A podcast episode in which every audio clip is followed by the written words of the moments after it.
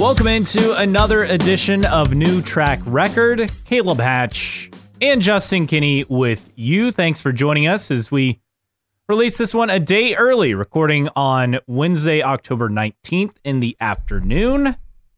Hello, Justin. Hello, Mr. Hatch. How are you? Uh, doing well. I mean, as always, a little tired. No nap today, but you know, we we make do with what we have. It seems every week. It's the story of adulting. A little tired. Yeah, especially when you get up at six a.m. Yes, tough. Yeah, it- we But we're we grinding it through it. so you don't have to. We do it because we love you. Yes. All right. Well, this week on the show, a lot of lot of good rumors to get to. Uh, in fact, Spicy rumors. yeah, silly season F1 stuff uh, between F1 drivers to IndyCar, IndyCar drivers participating, and FP1s. All that uh, to come ahead. HMD announces their 67th and 68th entries in Indy Lights. Well, not quite, but it feels like it. Um, so plenty to discuss, along with some cool um, testing uh, opportunities for IndyCar past and present drivers, and an update on Nashville, both with the current track layout and the future of the event. And Marco Andretti will be back for the Indy 500 in 2023 as well. That's all to come this week. We start though with some silly season updates and rumors. So I got a message from IndyCar Deep Throat the other day saying uh, Latifi coming to IndyCar next year. 100% confirmed to IndyCar, 90% confirmed to Chip Ganassi Racing. Latifi has had talks with Chip, Dale Coyne, Zak Brown, and Bobby Rahal.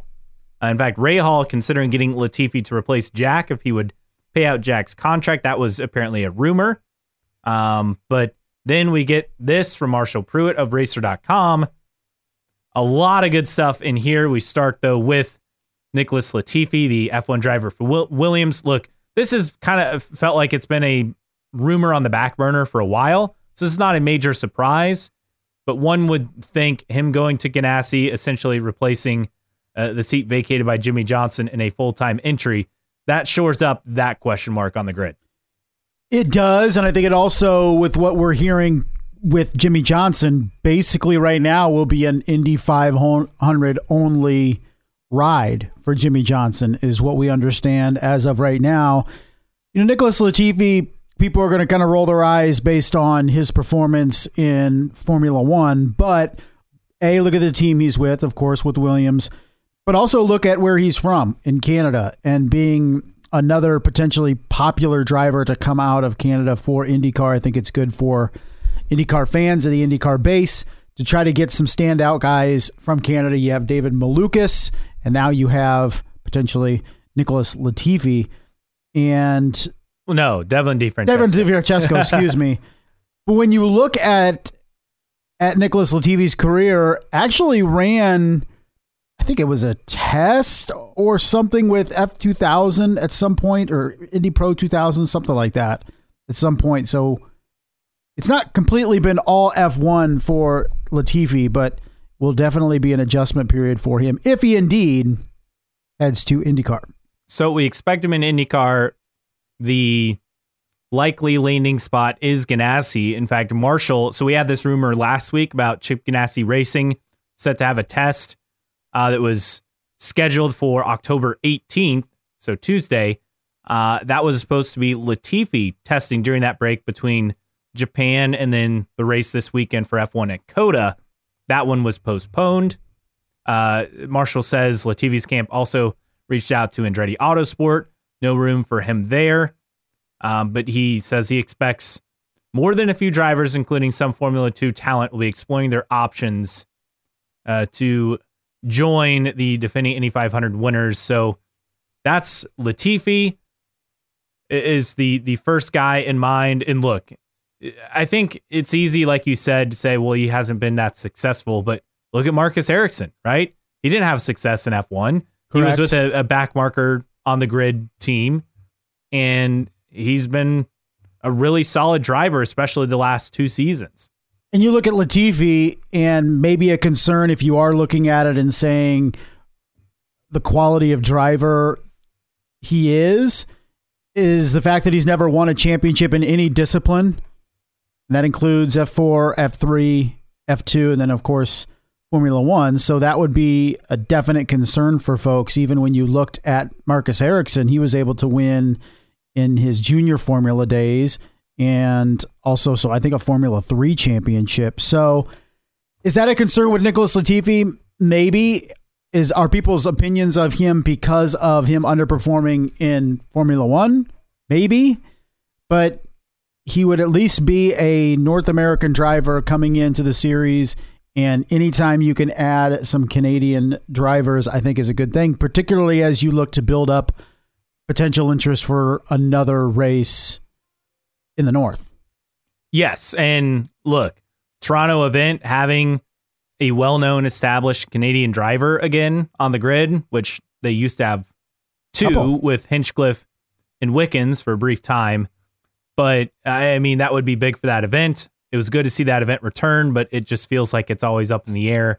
But this maybe could be something that would help kind of make the, the loose ends a little tighter for that Toronto event. And like you said, eventually get a, a second race in Canada, which I think between that and a race in Mexico should be top priorities for the series, obviously, along with adding more oval tracks as races on the schedule. But those should be kind of in your top three things to do schedule wise. Well, we know that Latifi brings money, and that is a key aspect, even with Chip Ganassi Racing, particularly with the story that we read from Marshall Pruett in an update on silly season which sounds as if NTT is gone from Chip Ganassi Racing.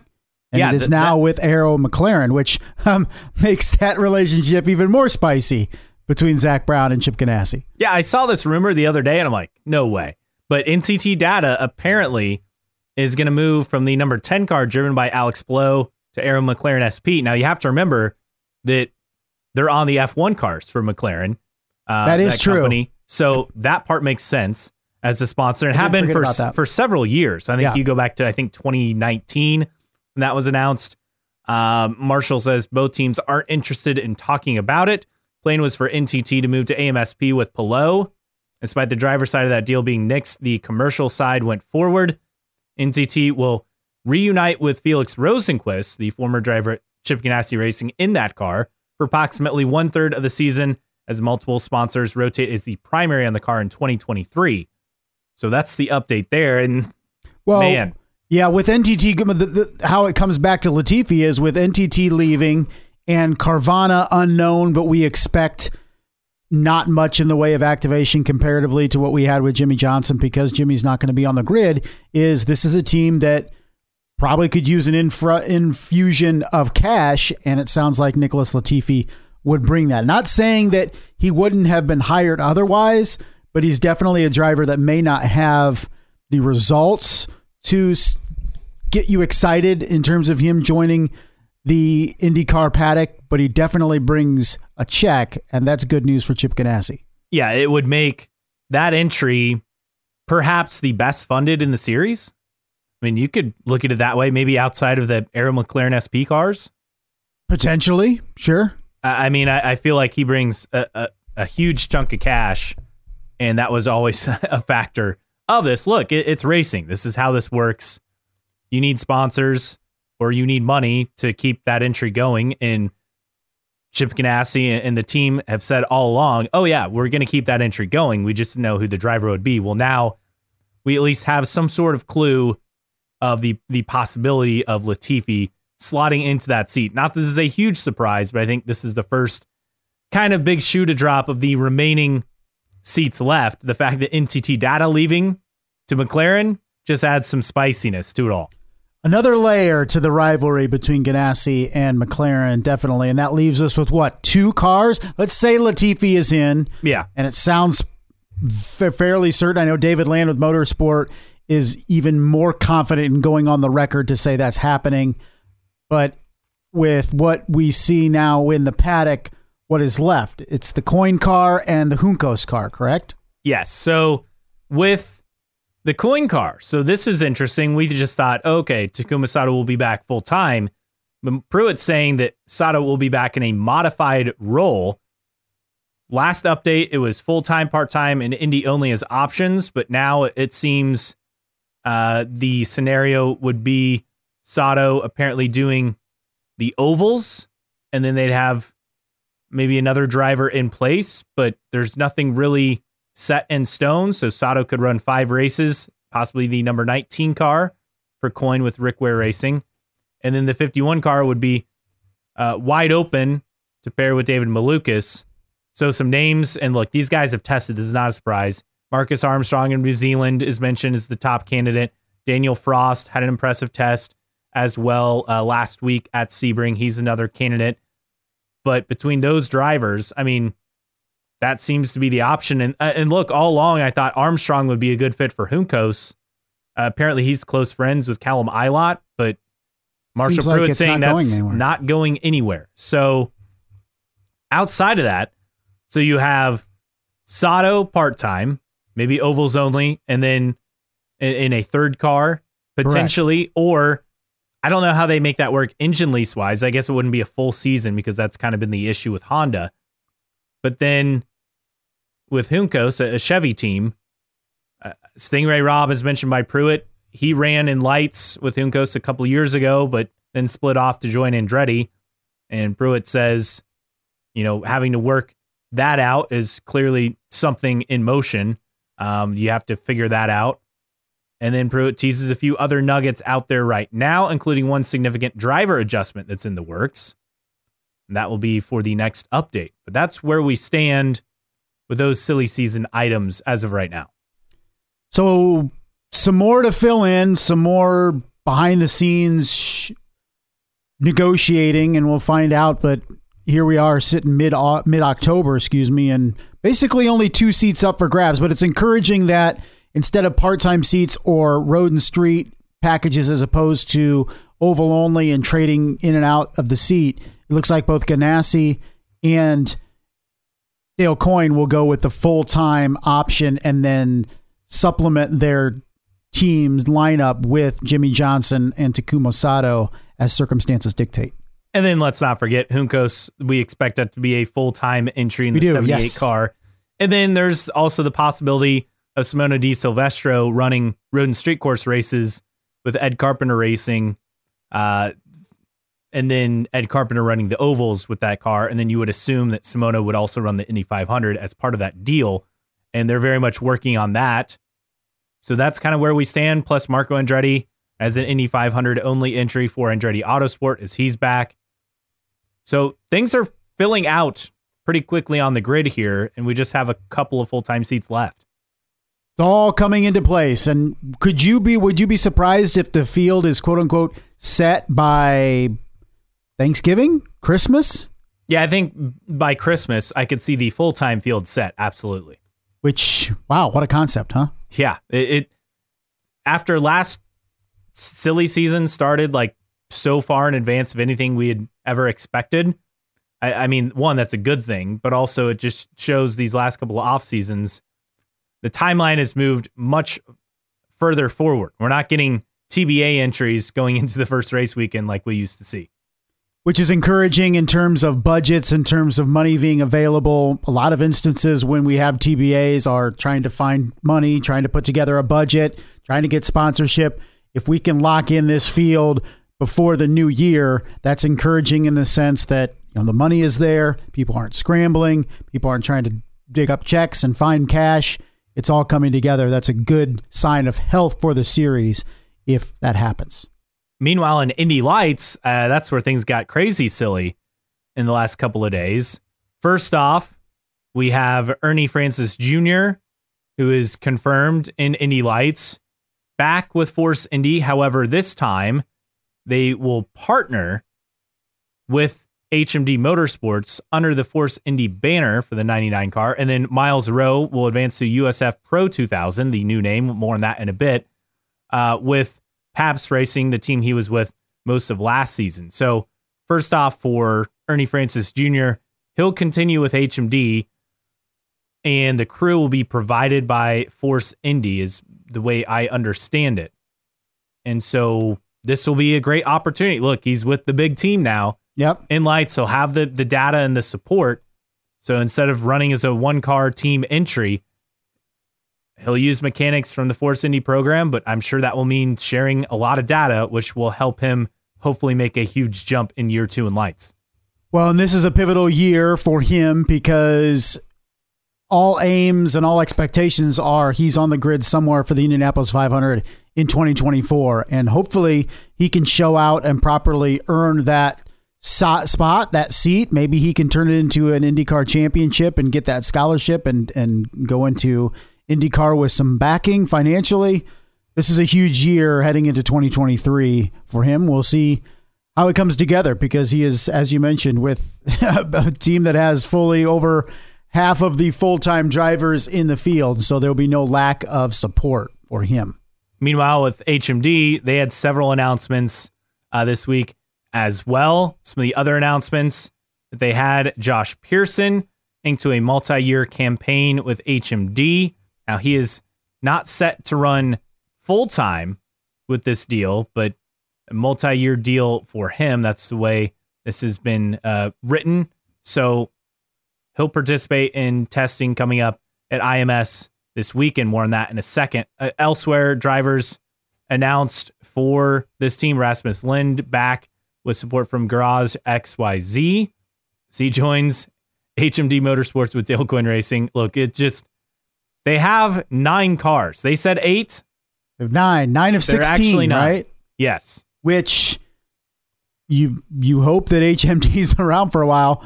Let's say you took, and this is the thing about growth, and look, any type of growth is good, but let's say HMD went from nine to three cars, then you take it down to what, 11 full time drivers, full time cars. So you're really leaning a lot on HMD to prop this series up in terms of increased car counts. It's good. Hopefully it continues, but I don't see a long term business plan for HMD where they're consistently supporting eight, nine Indy Lights cars. I just don't think that's realistic, particularly as they look to grow and jump up into IndyCar. Yes, I think that's the thing. They say they have a two car IndyCar team to start out, you know, not in 2023, but in 2024 you would think that the lights operation would take a, a, lesser role. Now, lights is a lot cheaper, and it seems like they've made some changes to at least attract more entries. However, they've also seemed to make it harder for guys and gals to advance to IndyCar based on the winnings that are paid out.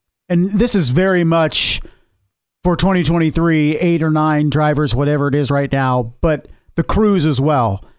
And HMD is looking to develop these crews for its IndyCar program for 2024 and beyond. So that's a big impact and big reason why you see so many HMD cars entered is because they want to get these crew ma- crew members and teams experience in working with these cars and working in the series before they jump up to the big leagues in IndyCar. So it's a growing experience throughout for HMD. It's going to be good for 2023, but don't expect this amount of cars every single year from HMD going forward. Yeah, yeah, I would not expect that to continue the way that it's set up, but that's where we stand with that. So then you have the new names for the road to Indy. That a change announced as well as their schedule is out.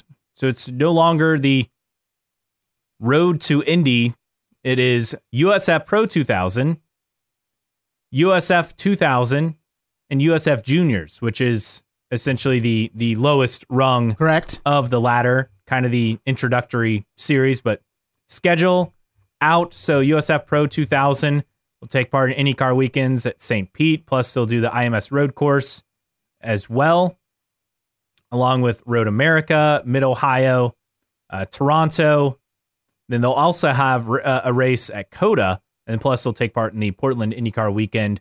Then you look at USF 2000 again, St. Pete, IMS Road Course, Road America, Mid Ohio, Toronto, and Portland. And then USF Juniors uh, will compete at Sebring, Barber, Virginia International Raceway, Mid Ohio, Road America, and COTA as well. So interesting schedule, able to get a, a good mix of tracks on there. But this name change, look, it's I'm I think people are already confused since it split off since Indy Lights is no longer right. part of it and Indy Lights the name may change yet. Obviously Firestone tires instead of Cooper like uh, the other series on the ladder will have. But Who was the genius that thought USF 2000 and USF Pro 2000 was a good idea in terms of names, so close together? well, they just wanted similar branding, I think. I guess, but how do you differentiate from the other when they're almost the exact same name? I understand your point. I mean, maybe that's not a goal. I don't know. But if we talk about USF 2000 and USF Pro 2000, man, that's a mouthful. And they sound exactly alike outside of one word. USF Pro Championships is now the name we're supposed to refer to for the three series that uh, that are run by Andersen Promotions. Okay. So there we have it. Uh, probably will rarely use that. I will still use Road to Indy. sorry, not sorry. Completely understand. So that's all the updates on stuff on the ladder. Okay. IndyCar F1, a lot of times we talk Nicholas Latifi. Now let's talk uh, some other cool opportunities, some cool happenings. So, first off, Alex Palou, this came down late last week. He will be participating in FP1 with McLaren in for Daniel Ricciardo's car at COTA this weekend. And then it will be Pato O'Ward in for Lando Norris at Abu Dhabi coming up a bit later on in the season. And something that was interesting about this test so, Nathan Brown, the Indy Star, had a one on one with Alex Palou. Apparently, when they did the, the recent test O'Ward in Palou, they didn't even know the, the testing times compared to each other. Well, I guess I was surprised at first, but then again, I'm thinking, well, that's probably something they want to keep close to the chest and see who was better. I would think that they would tell the drivers too, but I guess not. Yeah, they were not informed of the none of your differences in the time, which Hmm. I, I get it. You you want the data, the the time not important, especially because it's the TPC program, so it's a little bit different. And let's also not forget that Logan Sargent, who I know he at least had a seat fit. I can't remember if he had an actual IndyCar test.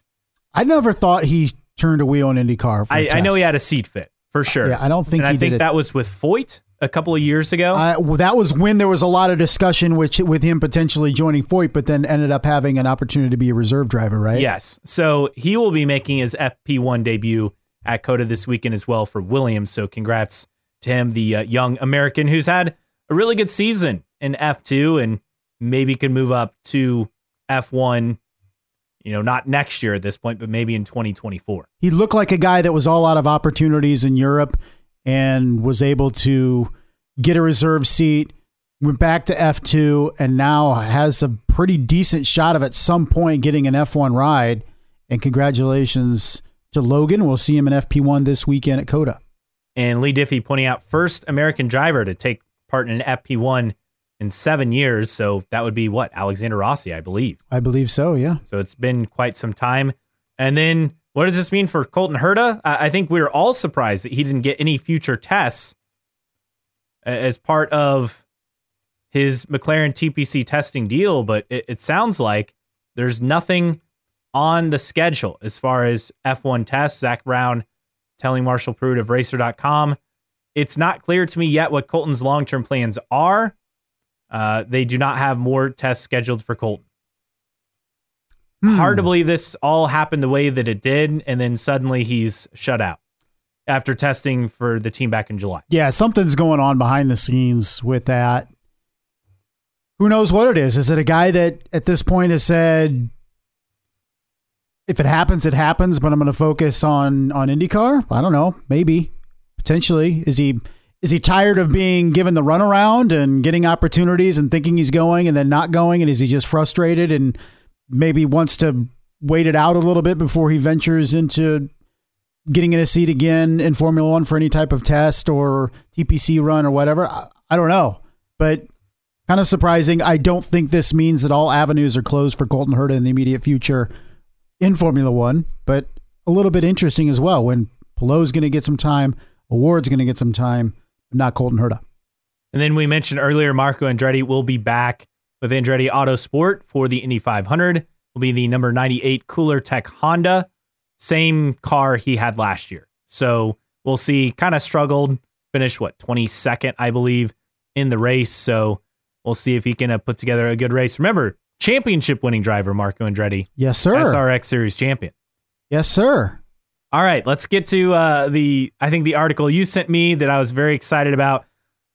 Controversial move, I'm sure, but we love it.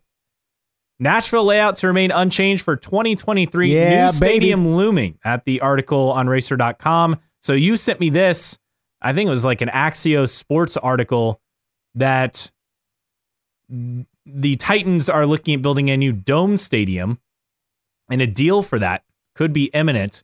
So the new stadium would be east of the current stadium, constructed on the area basically where the IndyCar paddock has been located. the circuit's worst possible final place. corners right? are located. Yes. so it would basically be right next to the current stadium. Correct. uh, to put it plain and simple. So obviously for next year, this wouldn't be a problem, but it would require a new layout for 2024. Now, if I'm not mistaken, though, the Nashville GP, the third year, that's the final year of the current contract. Yeah, and you are a bit pessimistic on the long term viability of this event, and you've been talking about the crowd, and you were there, boots on the ground for both years, right? Yeah, huge crowd year one, which is to be expected. Yeah. Year two, weather I think had quite a bit of an impact. Uh, it was rainy, especially on race day. Some stands were packed, other stands were a ghost town. It was Right. confusing, and I think a lot of people went the first year, at least in Nashville, because it was one of those you know you wanted to be seen at the event kind of thing. Which I, I'm talking about local residents in Nashville Sure. but IndyCar fans traveled, and I think outside of us and maybe a few others, it feels like a lot of people hated uh, the carnage and the crash fest that it was. That was I. I enjoyed it because it was a different was different. kind of race. Both years, I thought it was entertaining. Um, and I just I don't know if that turned off a lot of the the purists in the bunch because attendance was way down. Now, granted, weather was an impact, so you have to think about that. But it's expensive to run these street course events, and year two is supposed to be like the the year where you're really getting some momentum. And yes, they had, I'm sure, tons of corporate support and all that. But you got to remember, this is a, a privately run event and a private group doing all this that, that are investors.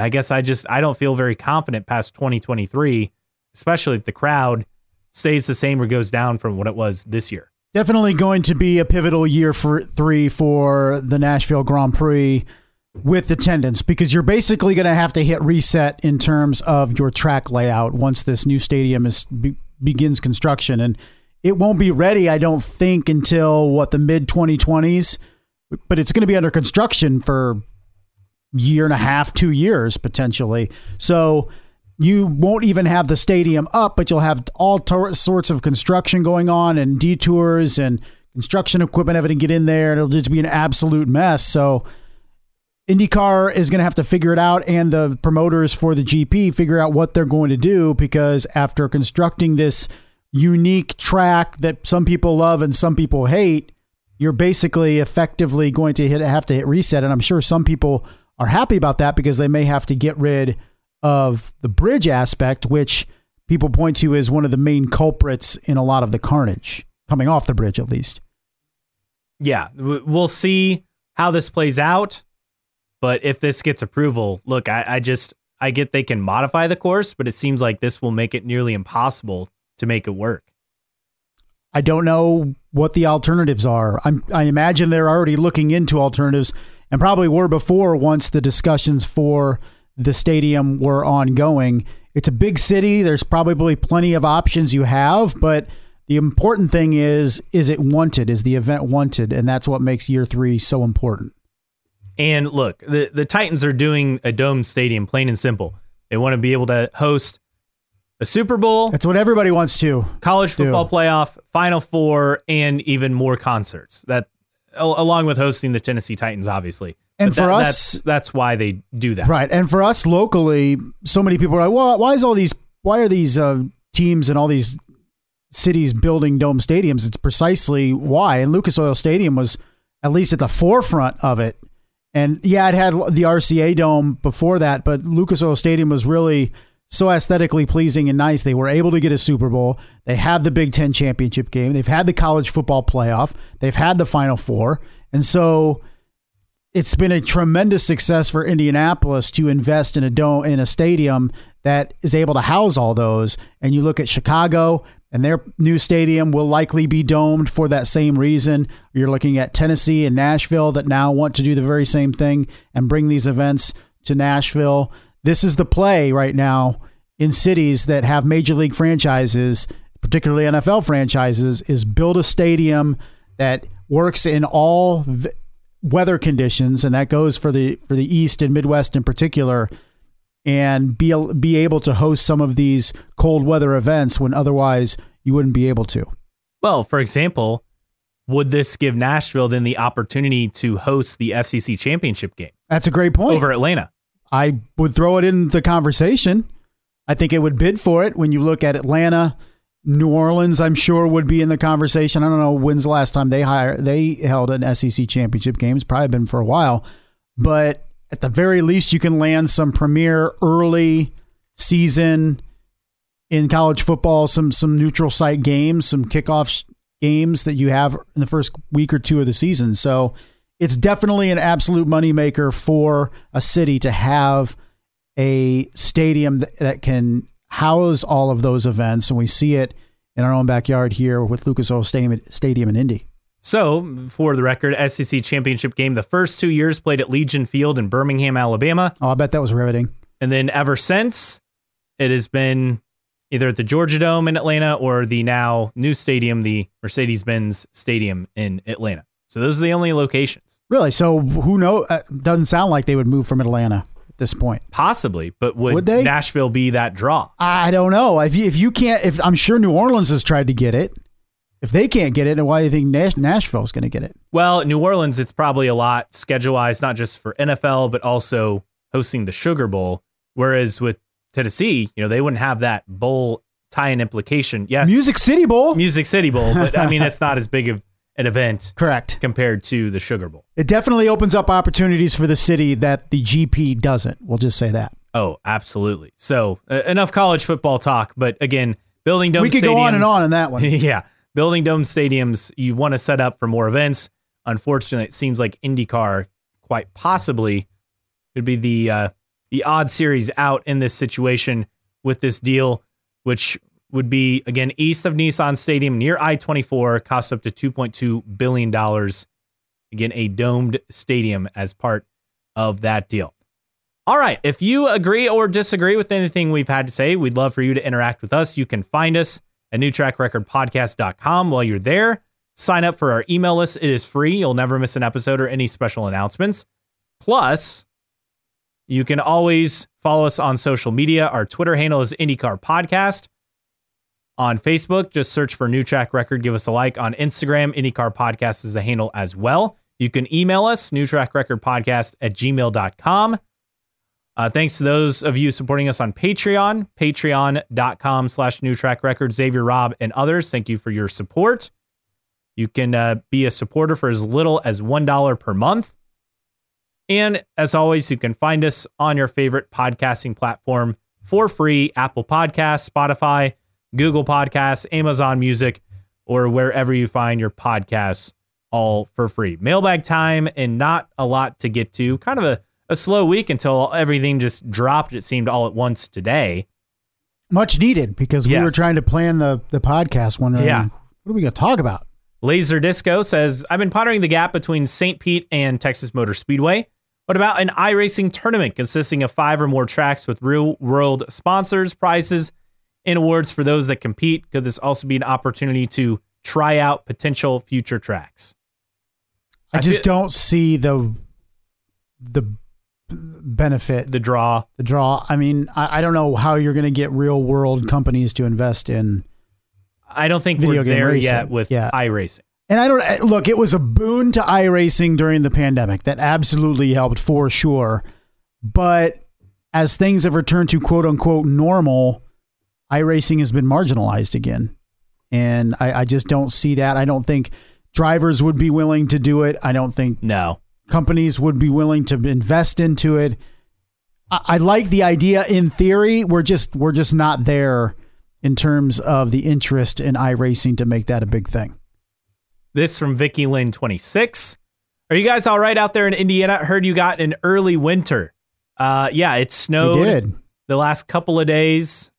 Like Measurable it- snow on Monday. Yeah, like a trace. a trace, and it was if it would have gotten an inch of snow at the airport here in Fort Wayne, it would be the earliest measurable snow in recorded history in Fort Wayne. But I think they got like 0.7 inches, which apparently doesn't count as measurable snow. So fell three tenths of an inch short, but it was pretty wild there on Monday evening around town. Looked like mid January in and around Fort Wayne and Northeast Indiana. And just counting our blessings that it wasn't two weeks from now with Halloween. Yeah. And it would have been miserable giving out candy or taking your kids out trick or treating, that's for sure. Yes, we we lucked out there because usually Halloween is when we expect the first snow to happen. Around there, late October, you start getting some spits and flurries and and some miserableness of, of the weather, but came early. But it's supposed to warm back up 70s for the weekend, so we'll enjoy it because man, we got hammered over the head earlier this week with some winter weather. Then she follows that up with, and that's why I live on the West Coast. LOL, stay warm, friends. Yeah, it's been cold. I'm looking forward to the warm weather. And it's we're going to value it even more after what we've been through this week. yeah. Then this from Chris in the six. RB still giving Latifi kickbacks with a Honda powered engine in IndyCar. Hmm? I I don't know. I I don't know. I don't mind Nicholas Latifi coming to IndyCar. I know people who have some negative opinions of him based on his performances in Formula One, all that. But this is the pipeline. This is the pipeline we've continued to talk about, right? With with Formula One, you, you're spit out at the bottom of Formula One, and then you find a home in IndyCar. And maybe he's not as sexy as a Kimi Räikkönen or something like that, which was thrown around. But I'm willing to open the door to Nicholas Latifi and see what he can do. And then a few here from Poet Shevchenko. This on the USF Pro Championships presented by Cooper Tires. Pretty bold rebranding, but I think it makes the progression easy to understand, even if someone is looking at the series for the first time. To be honest, you you add more letters to it. I think I'm slightly more confused. I, I'm, I'm I'm the one that's still calling it Pro Mazda. So we'll, yeah. what the hell do I know? Uh, also, this from Poet Shevchenko talking about the Music City GP and changes. Wave the green and checker right at the 50 yard line. Also, set up the new stadium to have the start finish line go right through the center. Wouldn't that be wild? Yeah. It would never happen, but it would be wild. Sounds like something like a track that would be on like Need for Speed or Gran Turismo or something. And then this from Jeremy from HBG uh, on no changes for Nashville. And it's Delora right now. It's a, a gif of what this is from the Minions, I think, and the guy like flexing Ah, yes, stretching yes. out. Yes. So yeah, they're they're going to continue to make money on that event. It, it is what it is. And then one more from Poet Shevchenko. It's going to make Force Indy and Ernie Francis Jr. more competitive. I think, and it keeps the car count up. I think Indy Lights 2023 will be something to tell your friends about. Hoping so. Hoping to have a rooting interest for Indy Lights throughout the season, not just St. Pete weekend when I'm starving for any type of motorsport. And that wraps up the mailbag. In fact, we'll shift a little bit more to the road to Indy, uh, you know, as he mentions that. So between having Ernie Francis Jr. on a top tier team with more data to share, also the entry list is out for the Chris Griffis Memorial Test, which is coming up this weekend at the Indianapolis Motor Speedway Road Course. And I think this is exciting because for Indy Lights, you'll have 16 drivers participating. Um, let's see, one, two, three, four, five, six, seven, eight, nine from HMD. You'll have four from Andretti, including Jamie Chadwick, who we expect to hopefully land in a seat in lights. So you have quite the draw there between Ernie Francis Jr. and Jamie Chadwick, plus all the people coming back. Um, you'll have Jack Miller from, Not Dr. Jack Miller. I think this is his son. Really? I think So, so. not yet Dr. Jack Miller. from my hometown of Westfield, Indiana. But Jack William Okay. Miller will pr- participate with Abel Motorsports. Uh, yes, this is yes the son of Dr. Jack Miller. Nice. So he will be participating in the test. Uh, will run Reese Gold, just one car, but hopefully they'll run two in Indy Lights. But you, you look at the lights grid. I mean, every year we're like there are going to be so many cars, but legitimately for the first time we're looking at 15 plus cars as a bare minimum and pushing closer to 18, 19 maybe 20 if you're really pushing it. If you give me 15 full time cars that are going to be at every single race, I'm happy. I know you'll have some part timers here or there, but you know, as we get into the second half of the year, you have funding dry up. You have drivers that want to preserve their funding if they're not in the championship hunt to drop out. I just want to see 15 full time cars on the grid throughout the season. If we can do that, it'll be a good year for Indy Lights. Yes, we shall see how it plays out. On to uh, other news and notes items. Jenna Fryer with a few tidbits. First off, uh, David Wilson said Toyota has told Roger Penske not now, but not no on becoming the third IndyCar OEM. Wilson badly wants Toyota and Lexus in the new GTP Top IMSA class and win a Rolex as an overall winner. Also, in regards to Jimmie Johnson and his participation, uh, Fryer says that uh, Wilson expected NASCAR to get a current driver in the race, but word on the street, the lineup will be Jeff Gordon, Jimmie Johnson, and Rockenfeller, which is Mike Rockenfeller. Okay. Uh, as part of that NASCAR, you know, special lineup. Sure. What is it? Garage 68 or something? Yeah. Uh, at Oh, Le. Mans. Th- This also from Fryer. Greg Penske, this is on New Cars, says, We're listening. We hear everyone on IndyCar drivers needing, wanting a new car. So a little bit more open is Greg over Roger, or at least publicly Yes. talking about it. We'll, we'll see how that plays out, but those are all things. Then this from Adam Stern, which is fascinating. But the Mexico GP, bunch of former IndyCar and kart drivers will be participating in a support race with sponsorship from Freightliner, which again, that's a Penske team sponsor, is, uh-huh. mind you, to keep in mind. Uh, will be participating in this in this race at Autodromo Hermanos Rodriguez, and it's a lot of names you would recognize. Paul Tracy, for example, uh, Casey Mears, Alex Tagliani, Max Papis, Mark Blundell, Oriol Servia, Adrian Fernandez, among those participating, Michel Jourdain Jr. as well in this event. So a lot of names, a lot of people to, to keep in mind. And then this is what's what's the series? It's basically the series that Michel Jourdain Jr. has a partnership yeah, with Andretti with the in, in Mexico. Mexico Grand Prix touring something. Just threw a bunch of uh because we were wondering like what was it going to be like old Indy cars or Mhm. old F1 cars or we were we were very wondering but it sounds like it says the drivers will use equally prepared 500 HP V8 powered cars that usually take part in the Gran Turismo Mexico series and that's the one that Michel Jourdain is involved in with support from Andretti. Yes. So think of it kind of like a I'm to screw this up, but like a what like a TC class maybe? Yeah, something like that. I think, you know, we'll see some good driving, I think, from some guys that aren't used to being in those types of cars. So I don't know if it's a good promotion for IndyCar.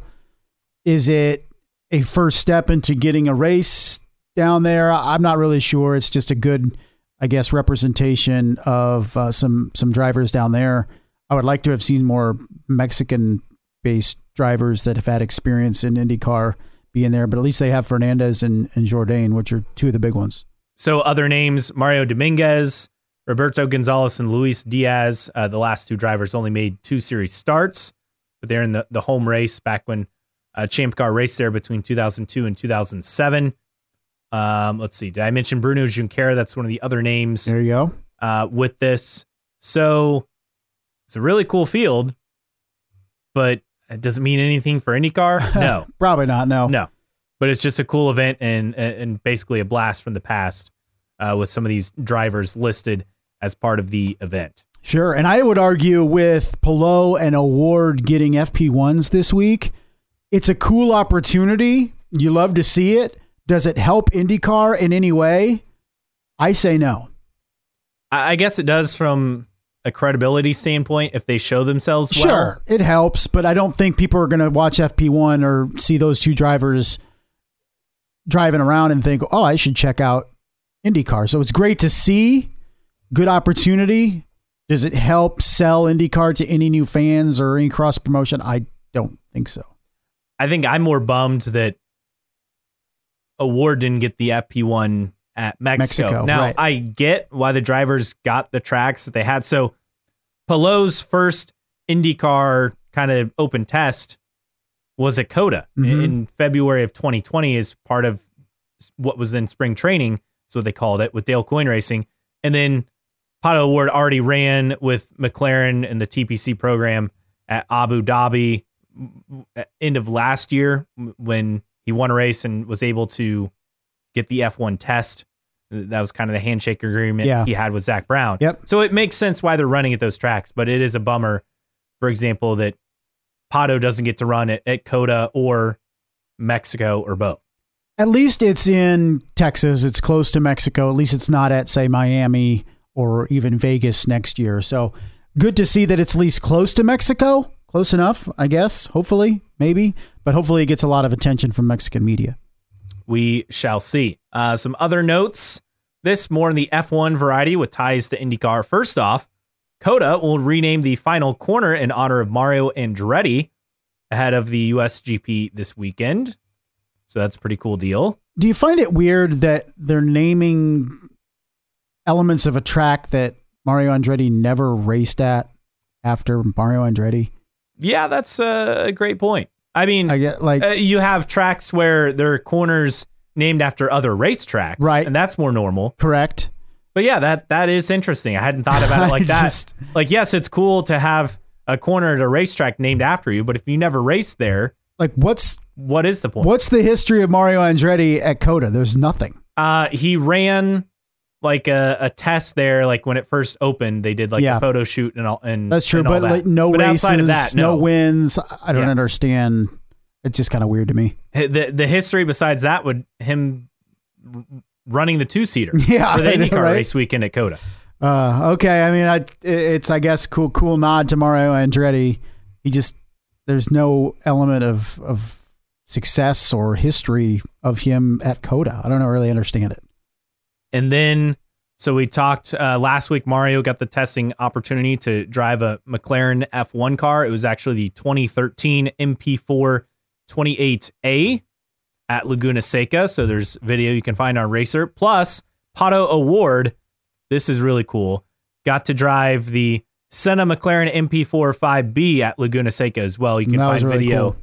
at both those. I mean, really cool video to see them have those opportunities. Even Mario, I know it was only a nine year old car. Didn't it look like it was about twenty years old in terms of the Well, yeah, changes? just based on the the changes in downforce Right. and tires and chassis and everything. I would have thought it was a car straight out of 2002, not 2013. It was kind of wild. You see the the cars from even like a decade ago and what they look. I mean, it's just Right. completely different. The cars were a lot smaller. I was going to say they've gotten so big, and that's hurt the racing, and Yes. that's a whole separate discussion with Formula One. They're just so big now. And then this final note with the tie into IndyCar, but also F1 from Indy 44. He found this. This is a motorsport article, but in looks like Turkish, translated to English. Ford wants to enter F1 in collaboration with Andretti. Huh? Yeah, that is something. But they. They, they mentioned Porsche and Audi's interest in F1. Uh, Audi will enter the sport in 2026. Porsche gave up on kind of the, the deal, but Ford, American manufacturer, makes sense. Andretti, um, now we assume that their bid has been rejected, even though we've really It's never no heard officially, final right? answer, which is interesting. A lot of people thought Renault would be that team. In fact, I think Mario went on the record saying Renault would be that partner team for the moment. Right. But Ford, that would be quite the investment because we know Ford's not interested in IndyCar. That's been made very well that's clear. very, very well clear. I'll wait to see it from a more reputable source. And this is a, not just an American source. I'm talking in Europe or a reputable F1 source. yeah. And, and look, this was motorsport, but it was not in English. And I haven't seen it anywhere in English. Motorsport Turkey, yeah. apparently. and and doing a search there are a couple other articles on this, but nothing of substance. I, Not guess yet, is how I would put least. I wouldn't. I think every major manufacturer that's involved in motorsports today has some inkling of at least looking into Formula One because of the popularity right now and the brand recognition and all that. So, wouldn't be surprised that Ford's looking into it. I would be surprised though if Ford went forward with it. Yeah, yeah. I look, Ford has been very U.S. focused. I guess I'd be surprised to see a sudden change like this. Likewise, A couple of notes from the mailbag. Uh, electric, what are they called? Like wheel guns. yeah, the those seem Tire to be guns, in, yeah. in, in the works, which is good. I think that's been kind of a discussed and debated thing.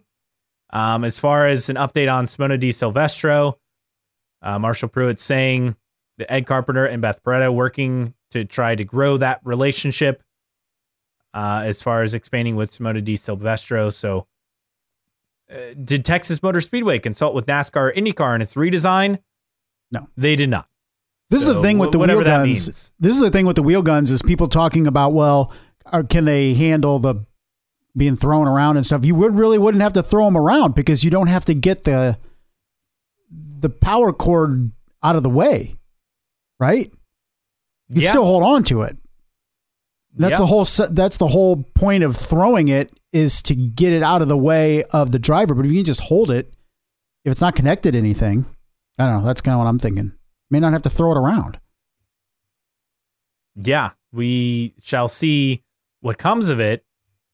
That was one of those where Pruett said, "Stay tuned on on all that," but that seems to be something that is around the bend. He also had a very interesting story about um, This a is great. rogue, a rogue uh, fan while he was refueling in. I thought it was a team member. No, it was like a a, a guest. Oh, it was a guest that was basically high on some sort of drug that when Marshall was fueling the car in the middle of the race, Yeah, the guy came up and basically was trying to push his way into the role of fueler and with a 110 gallon bin of fuel trying to fight off Marshall Pruett. Sounded like quite the scene. yes, he was able to fend off uh, someone uh, on that. but man, that sounded like a handful. Oh man, that's good stuff. Yeah. All right, time for tweets of the week, and it's just one, so it's tweet of the week. And uh, Marshall Pruett tweeted uh, the seat fitting for Mario Andretti. IndyCar UK, the McLaren Young Driver Test Program continues. That it does. Perfect. That it very much does. A great reply. All right, time for our random split era driver of the week. All right, we're going to go to the IRL and we'll go to the 1998 Indy Racing League. And this guy actually appeared in multiple seasons in IndyCar. And he just so happened in 1998 to be running with ISM Racing. And that was a team that ran Jeff Ward as its full time driver, but it also ran rookie Steve Knapp. I've heard of him. Have you? Yes. Raced in the 1998 to 2000 seasons, 13 career starts, including three in the Indianapolis 500. His best career finish was actually his first race, third place in the 98 Indianapolis 500, where he was named Rookie of the Year. Never led a lap in any of his races. And I found this interesting, and I think it's dated, but pretty fascinating. He now owns and operates Elite Engines out of West Bend, which is in Minneapolis, I think, in Minnesota specializing in FA, FC, S2, Hart F2, and Mazda engines for USF 2000.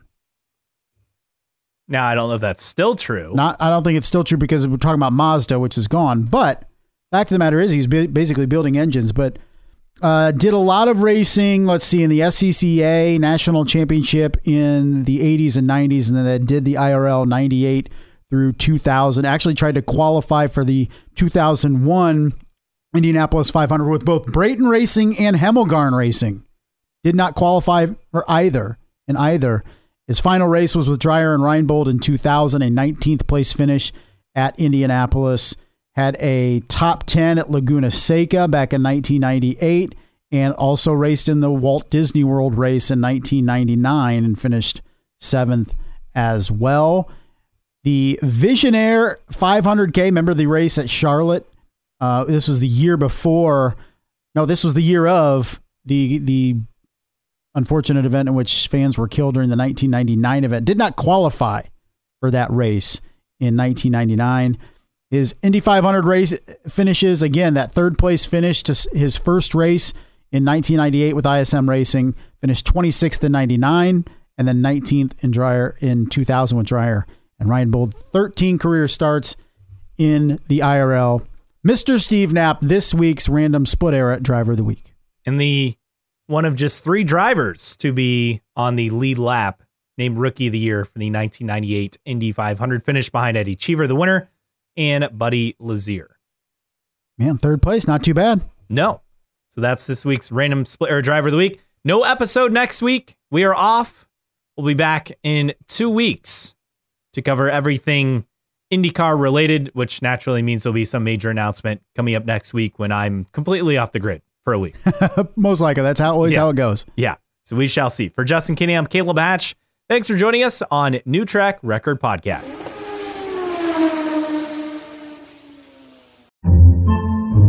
Podcasts by Federated Media.